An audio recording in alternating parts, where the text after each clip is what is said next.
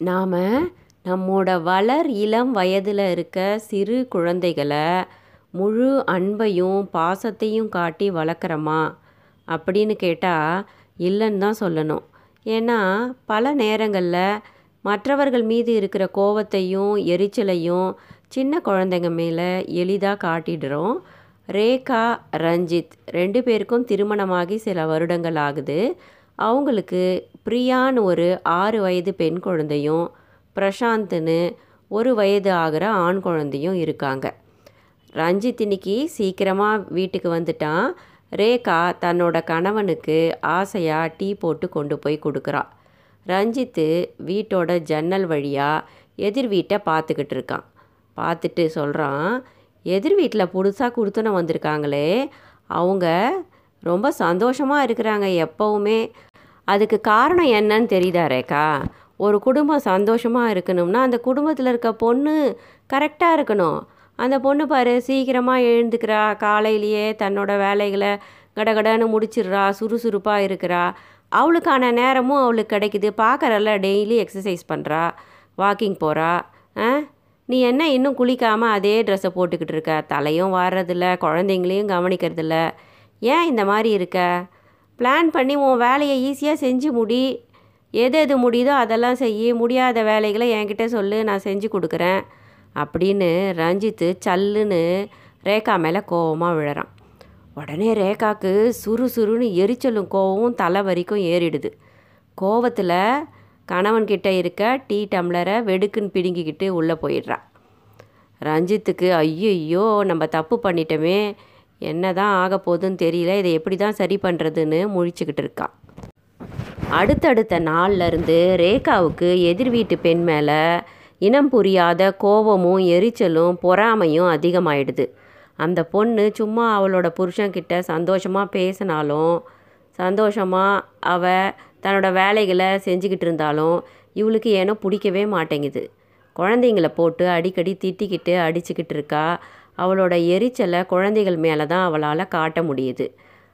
ரஞ்சித்து ஒரு நாள் மாலை பொழுது குழந்தைகள் வீட்டுக்குள்ளே சத்தம் போட்டுக்கிட்டு இருந்ததுனால வெளியே தோட்டத்தில் போய் ஃபோன் பேசிக்கிட்டு இருக்கான். ஆனால் ரேகா நினச்சிக்கிறா ரஞ்சித் அந்த பொண்ணை தான் பார்க்கறதுக்காக தோட்டத்தில் நின்று ஃபோன் பேசிக்கிட்டு இருக்கான்ட்டு. உண்மையில் ரஞ்சித் அந்த பெண்ணை பார்க்கறதும் இல்லை அவங்க வீட்டை கவனிக்கிறதும் இல்லை. அதோட அவன் அந்த விஷயத்தை மறந்துட்டான்.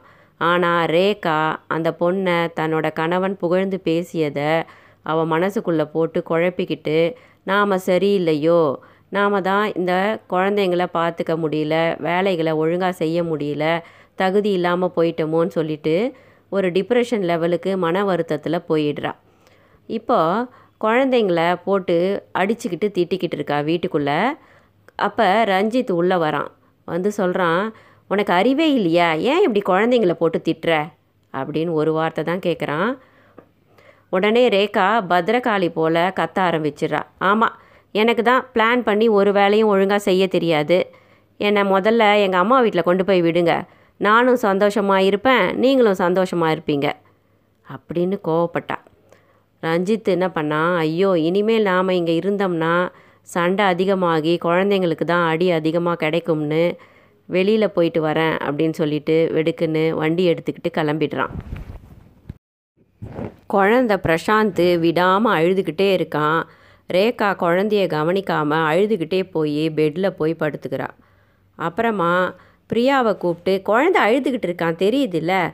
மக்கு மாதிரி நின்றுக்கிட்டு இருக்க. தூக்கிக்கிட்டு போய் தோட்டத்தில் நின்று குழந்தைய வேடிக்கை காட்டு. அப்போ தான் அழுகிய நிறுத்துவான். இதோ அம்மா வரேன். ரொம்ப தலை வலிக்குது அம்மாவுக்கு. கொஞ்ச நேரம் படுத்து இருந்துட்டு வரேன். சரியா? போ அப்படின்னு திட்டுறா. இப்போ பிரியா குழந்தைய தூக்க முடியாமல் தூக்கிக்கிட்டு தோட்டத்தில் போய் குழந்தைக்கு எதை எதையோ காட்டி குழந்தையோட அழுகையை நிறுத்துறதுக்காக ட்ரை பண்ணுறா குழந்தை விடாமல் அழுதுகிட்டே இருக்கான். கொஞ்ச நேரம் கழித்து திடீர்னு குழந்தையோட அழுக சத்தம் நின்றுது. ரேகா என்னாச்சு? அப்படின்னு தெரிஞ்சுக்கிறதுக்காக பெட்டில் எழுந்து உட்கார்றா. அதுக்குள்ளே அந்த எதிர் வீட்டு பெண் பிரசாந்தை தூக்கிக்கிட்டு பிரியாவை கையில் பிடிச்சிக்கிட்டு வீட்டுக்குள்ளே வரா. வந்துட்டு ரேகாவை பார்த்து ஒரு சிரிப்பு சிரிச்சிட்டு என் பேர் கோகிலா. மன்னிச்சுக்கோங்க. மற்றவங்க வீட்டு வாழ்க்கையை பார்க்கக்கூடாதுன்னு சொல்லுவாங்க. ஆனால் நாங்கள் தினமும் உங்கள் குழந்தைங்கள பார்த்து ரசிச்சுக்கிட்டு இருக்கோம். உங்கள் குழந்தைகளோட சின்ன சின்ன குறும்புகள் அவங்களோட செயல்கள் விளையாட்டுகளை பார்க்கறது ரசிக்கிறது தான் எனக்கும் என்னோட கணவருக்கும் முக்கியமான வேலை. அப்படின்னு சிரிக்கிறா. பிறகு சொல்கிறா குழந்த ரொம்ப நேரம் அழுதுகிட்டே இருந்தான். என்னோட வீட்டுக்காரனால் தாங்கிக்கவே முடியல.